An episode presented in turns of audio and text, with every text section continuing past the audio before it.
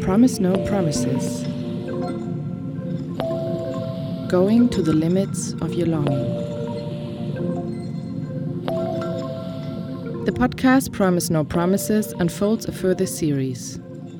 Going to the limits of your longing, research as another name for care. This collection of episodes emerged from a master symposium held in spring 2021 at the Institute Art Gender Nature FHNW Academy of Art and Design in Basel. The contributions to the symposium were devoted to ideas and forms of artistic research that center art as a practice in service of the social. They revisit certain moments in our recent history and present of researching, producing, and exhibiting art in the name of such beliefs, namely social justice.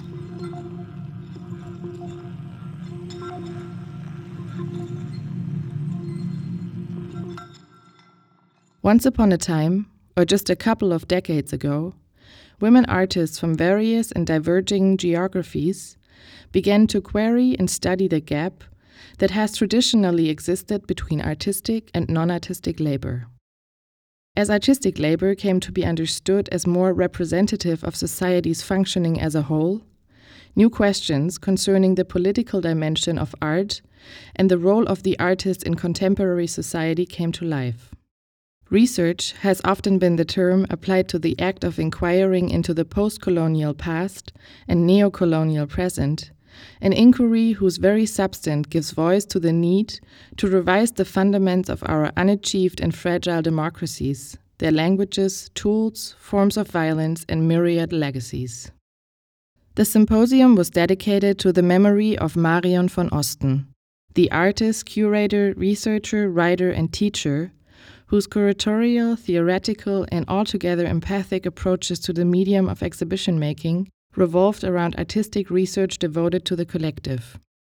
Under her exemplary influence, we examined the moments when exhibitions became filled with archives, with documents of testimonies and documentaries of testifying moving images. Institutions suddenly saw the need to create collective collections, it was the beginning of a transformation that, since then, has undergone many turns and many faces, but that remains at the core of understanding art as a practice that serves the social and all the forms of justice, and its opposite, that enumerate it.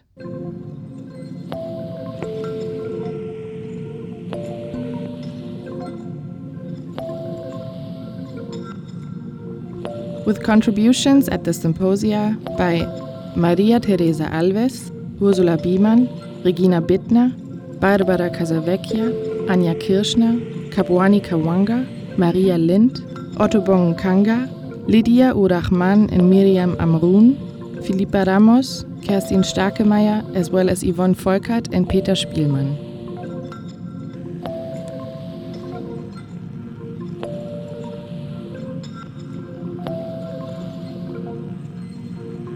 Learning from M, featuring author and curator Yvonne Volkart and artist and cultural producer Peter Spillmann in memory of Marion von Osten. Peter Spillmann and I, we got to know Marion von Osten in 1994 for an exhibition in which we took part uh, when techno turns to sound of poetry. Two years later, Marion came as a curator to, to the Shedhalle and we worked there with her. And, and yeah, also a love story between Peter and Marion began and it lasted until her death. And Peter is currently also yes thinking and working on a, a archive about the work they did together. So we took this opportunity today to come into a talk uh, and to remember what Marion did. So our dialogue today is called Learning from M. And with this learning, we refer to this idea that learning is our directive now in neoliberalism that we always have to learn, never stop doing something and On the other hand, learning can also mean what we have learned yesterday. It's knowledge transfer. It means other ways of participating and engaging for which Marion stands as a person. And we would like to uh, connect this to her person. And as you see, M is Monsieur, Madame, Marion, Mother, and the inclusion of the other, for which Marion stands totally for me as this person who did not accept the dualistic thinking and these divisions we have into separate parts. So I would like to talk about care, oikos, recycling, world making, joy, and celebration. Um, care in German, Sorge, means above all three quite different things. It's trouble, it means I am troubled for something, it means concern, and it also means tending something, looking for something or somebody. And Lori Gruen, the feminist theorist, says care focuses on relationships and the ways in which relationships can be better or worse. And I think that was also a very important definition Queen, gave yesterday for care, that you said it's about relations. Care ethics is often thought to be just about caring for someone, but it is essentially a relational aesthetics. I think that's the, the important point here. But care also means, if we go back to the uh, Latin root, the etymology, then it means cura. And cura uh, means to, to heal what is troubled.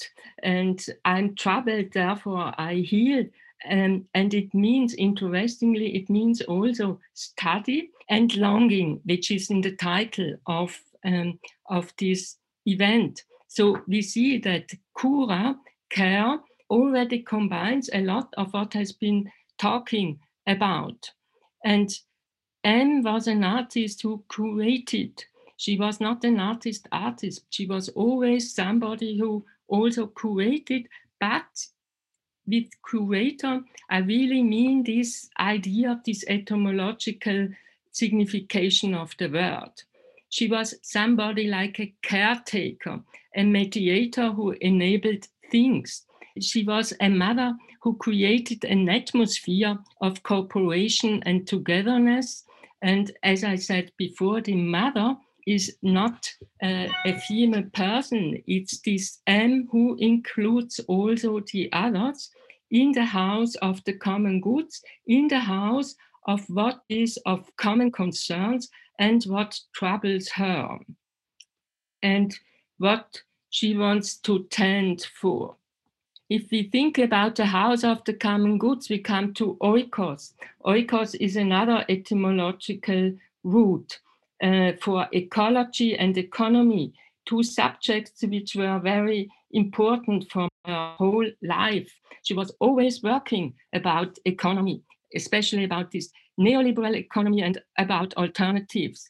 It means in Greek house, it's the household or the community in a house. And this uh, household is bigger than today's nuclear family. So oikos uh, is kin, animals, allies, but also slaves, plants, land, farmers. It's not without hierarchies, the oikos, but it's definitely something big. And uh, curating the house means and created projects that were open to those who longed for participation. It was not an exclusive house for only blood uh, family. It was open.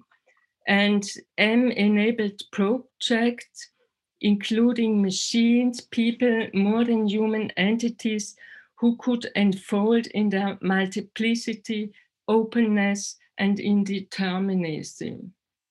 So another important word is recycling. And with recycling, I first thought of the metabolism. I thought of the uh, German word Verwerterin. because I always thought Marion is a very good recycler. This is uh, connected to that, that she did give her respect. She could really do something with what happened and could mix it together to this whole vision and oikos. Recycling is also a very important word today uh, in ecology because it means not extracting. And Marion definitely was not an extractor. She did not take uh, or she did not use that of the others and sold it as her own creation. It was really more uh, the mixture she was interested and uh, that she was very fast and quick. So in an obituary, we could read what I mean with that. I quote, we will miss your ability to spontaneously wave a cultural theory from the most trivial of things. This is what she really could do. And this is an ecological ability. World making is also a word we heard today. She had the ability to perceive openings, creating ways out of blocked situations. It's also a very special gift. And I want to quote from this obituary approaching borders as spaces for negotiation, migrations as renewal, colonial planning as expropriation, and education above all as conversation, emancipation, hegemony, and resistance. And another important word is joy. With M, you could always have a laugh. Joy, says Isabelle Stengers, following Baruch Spinoza, joy is the production or discovery of a new degree of freedom. And joy has also an epidemic potential. So I wanted to quote this that we see we can use epidemic also in another context than uh, we know it now. And celebration. Celebrated M as a true feminist celebrated anyone and anything that re- refused to let itself be intimidated. So I find this also very important. For me, this is a statement for a true feminist. Never be afraid. Always try to find a way. So to show what I mean and so that we can hear her, uh, we would like to um, screen a short video interview Marion, Peter, and I did in my house. In this sequence, I told Marion first about my origin that uh, I spent half of my childhood in the botanical garden because my father was a gardener there in the botanical garden, and that it was very important for me uh, that I realized only a few years ago that this context was so important for me because a botanical garden is this. Um, setup of education, colonialism, but also of aesthetics and intimacy with plants, because my father was a, a very special person and he was a really, he really cared for his his uh, plants. So I learned a lot about from him, and we were talking about this. And I also talked about uh, an experience I made in my garden with a fuchsia plant that in the night I saw a caterpillar. And that I it was sitting there in my fuchsia. And so I was very shocked and thought oh god it looked like a snake. And I was afraid that it could destroy my plant and I wanted to kill it. But I was afraid and didn't know what to do. I called my mother what should I do with this caterpillar? Who is destructing my my fuchsia? And she said oh calm down it also has it also can live there in this fuchsia. It's not a problem. They will both exist there. Don't worry about this. And so then i also googled and i found out that it's a very seldom uh, pollinator. It becomes a very seldom pollinator and that it was a very high ecological uh, ambiente which i had there because they do not they are very rare and very useful for nature. And so I told her that, that then in the end, I also found out that um, the caterpillar did not destroy my fuchsia and that sometime it was gone.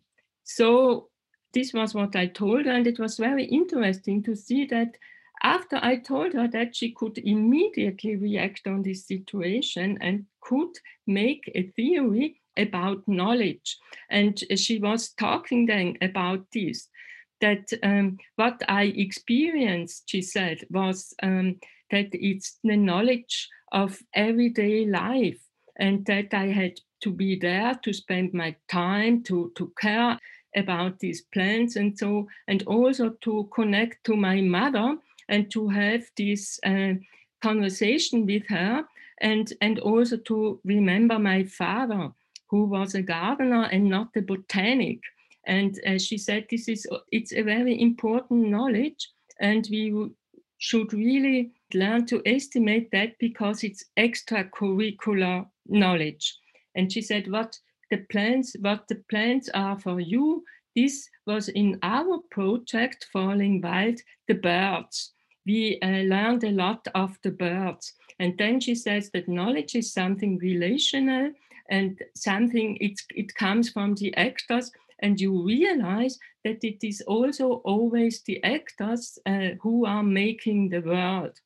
And and and she ends by saying that this kind of perception is a historically female perception. So i found it very interesting that this talk this whole talk about knowledge and also about my father who was the man in the whole thing that she could interpret this as a female story. So, and I also realized that my father was, in a certain sense, historically a mother of the plant. So that was the whole interesting, yes, exchange we had in this short sequence. Ich finde auch noch interessant, dass du sagst, also wie du den Prozess beschreibst, also die erste Reaktion und dann wie du dich informierst, dann gehst du ja auch wieder auf die neuen Kommunikationsthemen, genau. dann googelt man erstmal, dann informiert man sich sozusagen auf der Faktenseite, ne, also die, wo wir vorher drüber gesprochen. Und dann kommt aber noch das Erfahrungswissen dazu, weil die Mutter kommt mit dem Erfahrungswissen da rein. Und dann irgendwie sozusagen wägst du zwischen den Fakten und dem Erfahrungswissen ab. Und irgendwann triffst du dann irgendwie sozusagen eine Entscheidung und dann lernst du aus dem Prozess, dass A, eventuell das tatsächlich die falsche Entscheidung gewesen wäre, jetzt die Raupe da auseinanderzuschneiden. Aber das sind ja verschiedenste Formen von Wissen, die dazu kommen und lernen. Und du musst dich ständig in Relation zu jemandem anders setzen dabei. Und es ist natürlich auch ein Wissen, was ja, also wenn du jetzt sagst, du machst ja auch jetzt Lehrveranstaltungen, aber eigentlich ist es ja extracurricular. Also der Gärtner ist ja, der Botaniker schon, aber der Gärtner ist ja erstmal nicht Teil des Hochschulsystems. Äh, der, also das sind ja auch Wissensformen, äh, die, die im Alltag stattfinden. Menschen machen diese Erfahrung, weil sie vielleicht eine ganz kleine Partielle haben. Es liegt aber ja auch so eine Poesie da drin. Also das finde ich immer so einen wichtigen Moment. Also seitdem wir eine Datsche haben, also dieses, diese, dieses Glück, wenn ich da hinkomme, also das, wenn es jetzt auch um die Pflanzen geht, dass es mich sofort in eine, sagen wir so eine grundpoetische Haltung meiner Umwelt gegenübersetzt. Also wo, wo ich Glücksmomente habe, die ich ja sonst so gar nicht haben kann. Du hast es eben auch gesagt, Kinder und Pflanzen, also du erlebst Zeit ganz anders. Also Dauer, dass sich etwas entwickelt, aber auch natürlich eine unheimliche Freude. Deswegen kam ja die Raupe dir in die Quere, weil die Fuchse so schön blüht. Und äh, das sind ja auch alles, also ich würde jetzt mal sagen, sehr feminisierte, also zumindest mal historisch so feminisierte Formen der Wahrnehmung, dass man so, sich so an Blümchen und Schmetterlingen freut. Und ich finde das spannend, äh, dass eigentlich, äh, also das, was bei uns die Vögelchen sind, die jetzt plötzlich zu Akteuren werden, irgendwie sozusagen die Baustopps hervorrufen oder also ganz politische Akteure werden, also dass diese Form von Gefühlen oder dieses poetische Sein, dieses Miteinander, das Care-Work, das Relationale, ähm, zwangsläufig in der Zeit, in der wir jetzt leben, äh, plötzlich was, zu, zu etwas Politischem wird. Also das finde ich einfach einen spannenden Switch, mit dem wir nicht unbedingt gerecht I would like to greet Peter Spielmann. We agreed that you would like to, to show one of the first exhibitions of Marion, Money Nations, and this exhibition has been developed yes between you two and a travel you did together was very important for that. Yes we agreed to to go back to this money nations project maybe to in somehow to try to demystify the way of working uh, marion did and i did with her together. And um, in the sense of um, it was not that much strategic decision to do something like that. It just came up by step by step by what happened. And in that sense, Money Nations is a very interesting project because it brought up a lot of topics which were um, central for a lot of projects which later came, which Marion did, you know, like the, in, in the Desert of Modernity or Project Migration and all this. And on the other hand, it was also at the beginning of this kind of what we could call now a new method of working, which is research based, but it's a special kind of research. It's not research in an academic sense, it's much more research which, which is based on just going around um, looking at places, um, looking at um, contexts. Uh, and talking with people. And so Money Nations actually started in, in very private conversations between us about political events, you know, in, in the mid 90s, neoliberalism, the, the changing Eastern Europe, all the states which were where capitalism was introduced in a, in a very brutal way, in a radical neoliberalistic way. And Marion told a lot about her experiences in Eastern Germany, where she where she did some projects at the beginning, just after the falling down of the Iron Curtain and uh, take during the takeover of Eastern uh, Germany by Western Germany, one could say nowadays. And um, so we we were our questions were what what does this mean to construct an East under these new um, conditions of neoliberalism? It was before it was Cold War, it was clear the East was the, the enemy and bad and dark and um, undemocratic. And now it was a, a, a kind of experimental um, war ground and somehow where capitalism can fall in and try to transform everything. And uh, of course, it was very interesting to think about what happened with all these ideas of subjectification. Who, who am I? What, what are the roles of women especially and um, what is going on there. And um, we had the idea that should become a project, an exhibition, whatever. And um, soon we came to the idea, yes, we have to travel there because that's the only way to find out what is happening, to contact people and to look at places. And um, in the sen- in that sense, the me- method of real encounters, of eyewitness, and which enables us um, to do all kinds of observations um, which are not um, focusing a, a, specific topic which will rise up at the moment when we are in the situation when there ha happens something.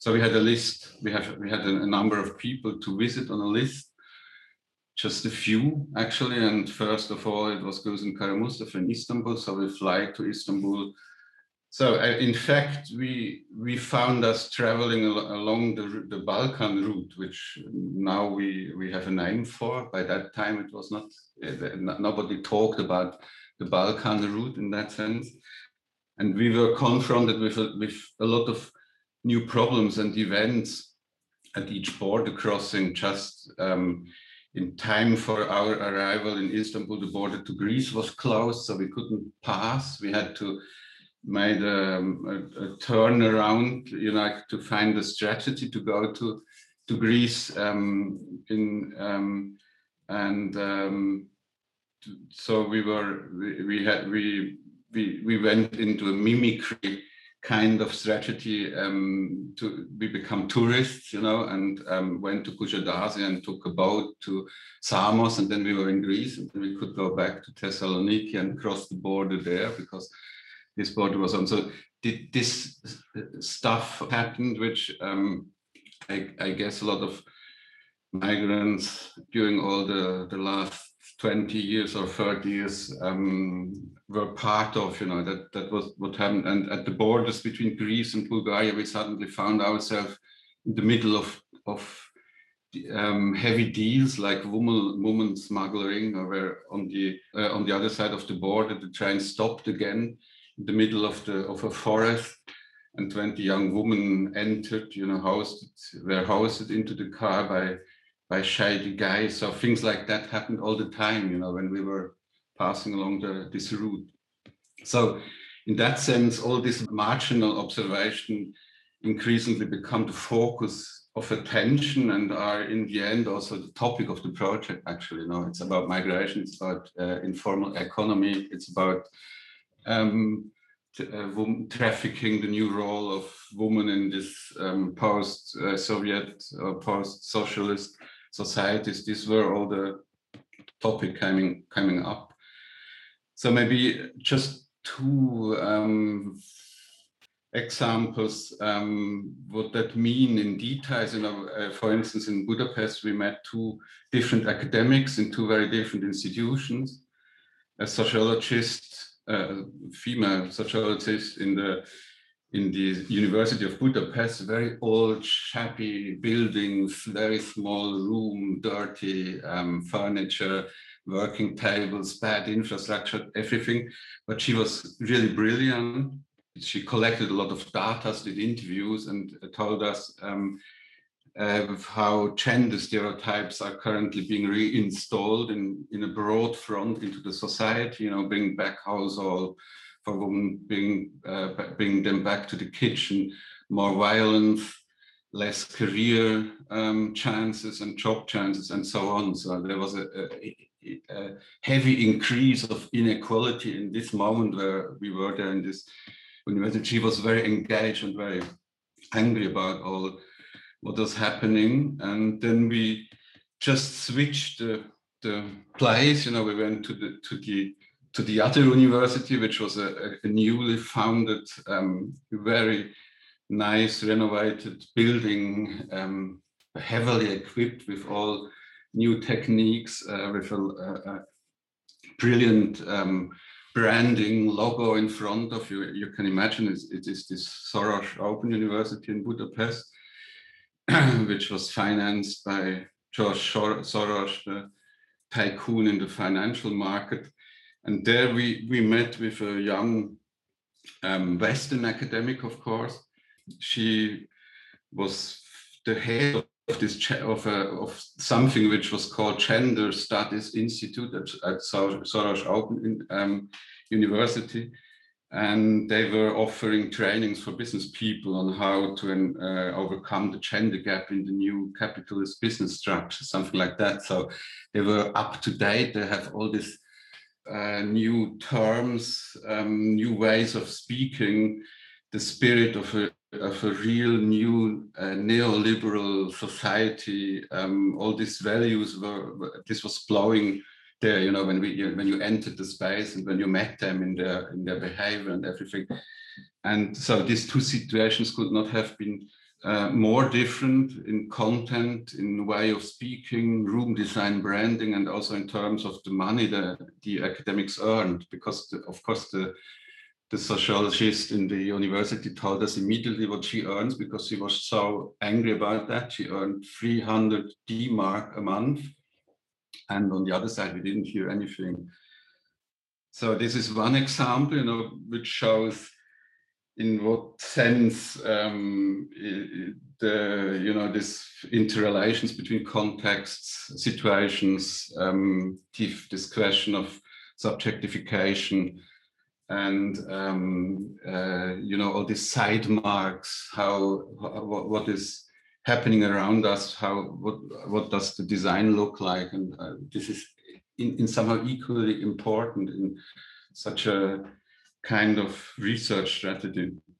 the other example was Gülsün Kara-Mustafa herself. She, she brought us to places in Istanbul where a new kind of economy was um, installed in recently, like a year ago, two years ago. So we walked around with her during the cities, and she she already did a lot of observations about women as actors in this new economy. It was a lady called Suitcase Trade. You know, they came from Russia and Ukraine across the Black Sea.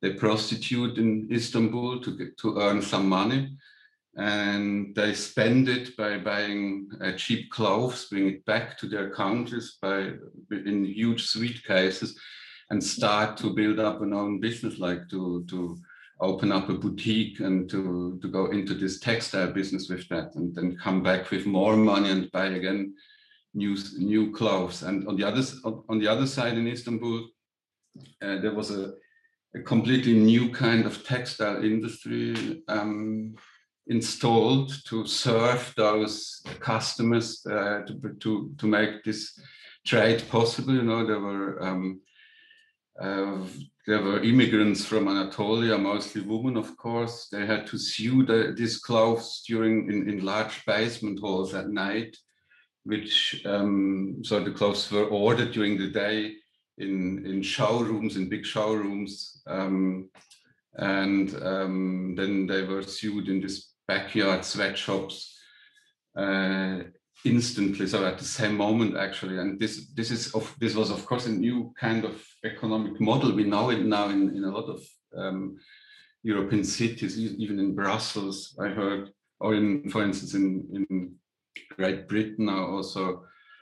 And uh, of course, this was was a, an interesting moment also for Gülsün because it brought her to a completely different uh, artistic praxis as well. You know, in by talking with us, by going with us through all these events, and to, by reflecting. By, we had long discussions afterwards in, in her atelier, drinking some wine and discussing everything and of course she she she she started to think oh I, I i can't just do images about that. I can't just do paint paintings or just a kind of simple installation. I have to do something different. And this brought her to this decision to bring back for the for the final exhibition in Shedhalle, the Money Nations exhibition, a, a more performative work. She bought clothes for hundred dollars in Istanbul, brought them to Zurich, install a kind of selling stand and um, try to tell this story what is happening with all these women involved in this new kind of trade. There's a, a book um, published at, at the end of everything. It's still uh, viable, you know, if you if you are interested. In Shedhalle, they have still a lot of it, and I just took the picture out of that because um, I couldn't find any other good images and uh, that's how the, the, the exhibition looked at the end. And maybe I just um, point out two works the one of um, Gülsün and another one. Actually the um, this the artistic praxis of Gülsün changed in that sense in that sense that she's really started to be to to make a performance to to bring herself in the center of the of this project of this piece in uh, because she she um, experienced um, the situation of those women in Istanbul. She talked also with some of them. She, she did some kind of interviews with them, and she had the idea. Okay, I have to to um, reenact in somehow what they are doing, what they are, what, what, how they are fighting to to be able to start a business by just um, smuggling this huge amount of of objects she she have chosen and bought in this uh, special market. You know, you can see here some of them. This is these are not that much text, but there were were also souvenirs and um, artificial flower pieces, some sharps, uh, things like that. And um, she, she built up this stand at, in Shedhalle, you know, where you could, uh, and she, of course, did prizes everywhere, and people could sell this at the end the, the this selling stand was empty again so this, this was not the piece in the conventional sense it was really a, a performative process oriented piece in the end. So that that's uh, um, um, would be a give us some hints in what sense the, the artistic practice changed. The, the other example I would like to talk about is um, this file from Lia Perjovschi. So we, we uh, met uh, Perjovschis in uh, Sofia, and um, you can imagine, you know, that's maybe the side story of this is that um, they had a lot of visits during the, the years before we came from curators from Western Europe because they were all on, on in um, going down a kind of short list to look for new big uh, sh uh, top shots from Eastern European art scene, and Dan was one of them. And uh, of course, uh, uh, Lia was also an artist. They had a, a, studio together, but nobody was interested in Lia and Lia's art. Uh, everybody was wanted to talk with Dan, and she she was in somehow pissed of this thing and started to at least to make portraits of of all those um, stressed curators coming. She she told a lot of nice stories. You know, they come in, they have just 40 minutes time. They would like to see two, two, three pieces to talk with Dan and to make deals. And um, uh, if you maybe have a had, have an idea how it looked in in Bucharest, um, and yes, in Bucharest, it's not Sofia, it's Bucharest during that time, and what the conditions are they had to to deal with, you know, with what, what their studio space was and what their flat was. Uh, it was in, um, in somehow an awful gesture to come like that, to uh, just to drink their tea and to eat their, their cake and that, uh, bring nothing to this place and just taking knowledge back to to the art scene. And she was re really pissed off and at the end, she decided, as of course, we Marion invited her to the exhibition, not Dan, and uh, she uh, decided to to make this piece and just to bring this file, and people were able to look in in during through all this these images and, and somehow to also a little bit blaming those uh, subjects of curators um, coming to the to the studio. So. Um, in the end, the money nation, so that was the actually the result of this kind of research we did, ended up to be um, much more than an exhibition. It was a there were not only artists, there were also um, activists, uh, like this deportation class project part of the exhibition. You know, they they they copied the um, corporate identity of Lufthansa and um, transformed it to to an anti-deportation um, campaign in, with several mediums. And um, so there were activists part of it. Um, and there were a lot of follow-ups like Eurovision 2000. You can still find the project online. Eurovision2000.net is the website of the project. It was a video network uh, about the new border regime and um, there were there was also, of course, a, a, kind of meeting opening conference. So it was a lot about um, exchanging knowledge at the, at the moment where all these invited artists, activists came together in Shedhalle Zurich. It, it was very important to give possibilities to exchange experiences, to come up to new insights, uh, maybe to to to have new ideas what how we how we could go on how we could work together. And um, so it was about creating a, a network as well. And uh, it, there was also a, a, a workshop double checked information with media um, activists from ex-yugoslavia and in K3000 and eurovision 2000 itself went to Brussels, Prague, and Bologna. So maybe that's an important point, you know, to see it's really more about the network um, going on. So at the exhibition is, was just a short um, moment of um, bringing together people and information in this Shedhalle space in Zurich. I think what you showed now shows us this operative art term for which Shedhalle and Marion are very important because they develop this kind of operative art, art which is real. And I think it has very commonalities now uh, to what we call aesthetic research nowadays. But maybe, unlike aesthetic research nowadays, this operative art, it's very situated. It's clear. It has a, a political uh, background. We would have a final piece. It's the last piece actually Marion did. The piece is called What is Land? And it brings us back to this whole um, ecofeminist topics as well and the question of gentrifying landscapes. Huh? Hmm? What is land? Some glorified figment of urban dwellers' imaginations, a counterweight to city life, the day trip destination, the cycling tour, a memory, or the city's pantry, wheat, oats, rye, potatoes, carrots, cabbages, meat and milk, the Scheunenviertel, granaries, agricultural infrastructures are the powerhouse of urban expansion. Berlin, newly created Prussian colonists' village of stone. A granary at each gateway to the city. Dwellings for day laborers made of cheaply fired brick. Hand looms and hammers. A fireplace, a living space. No bathroom, bedroom, no children's room, but a small front garden, a sty for subsistence.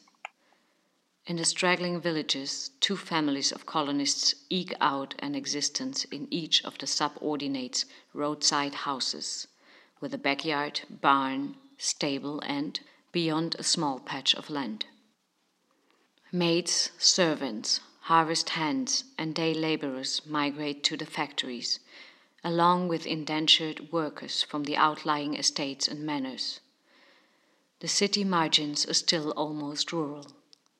Coal ships on the Spree are coming into dock. What is land? An apple tree lined avenue blossoming in spring, mulberry trees planted for silk weaving in the 18th century, and manor houses which have long since had manufacture in mind harbingers of industrialization. Settler colonialism, expansion, expropriation of the Eastern Elbe region. On the track eastwards, marshes drained, forests felled, rape and pillage on the killing fields. The countryside becomes landed property. First, the church and its battle knights hound the Slavic population eastwards seize possession of new territory. The reward is an aristocratic title, land grabs by an ascendant class. Corvée labor is enslavement. Autonomous cities and free farmers are disenfranchised and taxed. Berlin is a royal seat with a royal household. A king rules there now. Common property is conquered nothing but large estates as far as Königsberg. What is land? The rain whipping over fields, a thunderstorm on the horizon.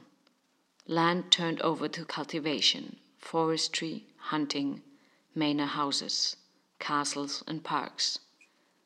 Land petitioned, surveyed, and exploited to set in motion the mass production of grain. The plantation was not invented overseas. What is land?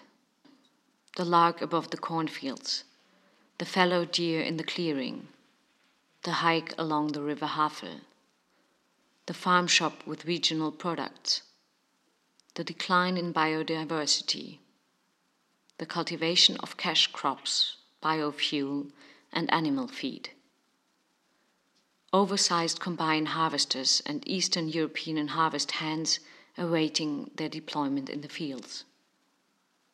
Corps afloat in the Landwehrkanal. The policies of big landowners remain in force until and after the November Revolution. Fostering the National Socialists' rise to power and the annexation of the East, war of extermination, genocides, carcasses of military horses piling up under the avenues. What is land? The price of agricultural products on the stock exchange. EU subsidies for large tracts of agricultural land. Speculation with one time public property. After 1945, demands for land reform. Free land for free farmers, people cry. Put Junker land in farmers' hands. What is land? A new dimension of ownership. Speculation with forestry and agricultural land by international holdings and financial companies. No sector in the world is as economically opaque as real estate.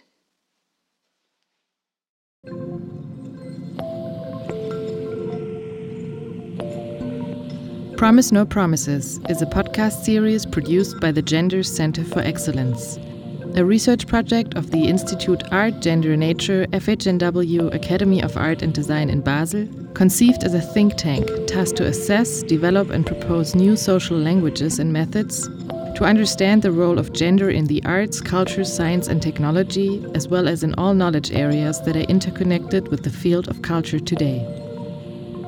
If you're interested to get more information about further podcasts and events related to this project, please visit dertank.ch. That's dertank.ch. Or subscribe to our newsletter at info.kunst.hgk at fhnw.ch. That's info.kunst.hgk at fhnw.ch.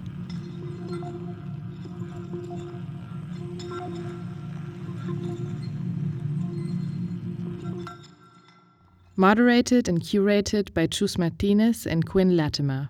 Editing and voiceover Elena Zieser. Music Niklas Kammermeier.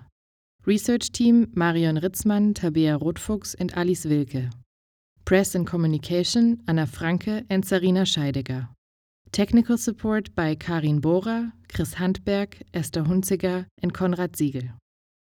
Copyright by Institute Art, Gender, Nature, HGK, FHNW 2022.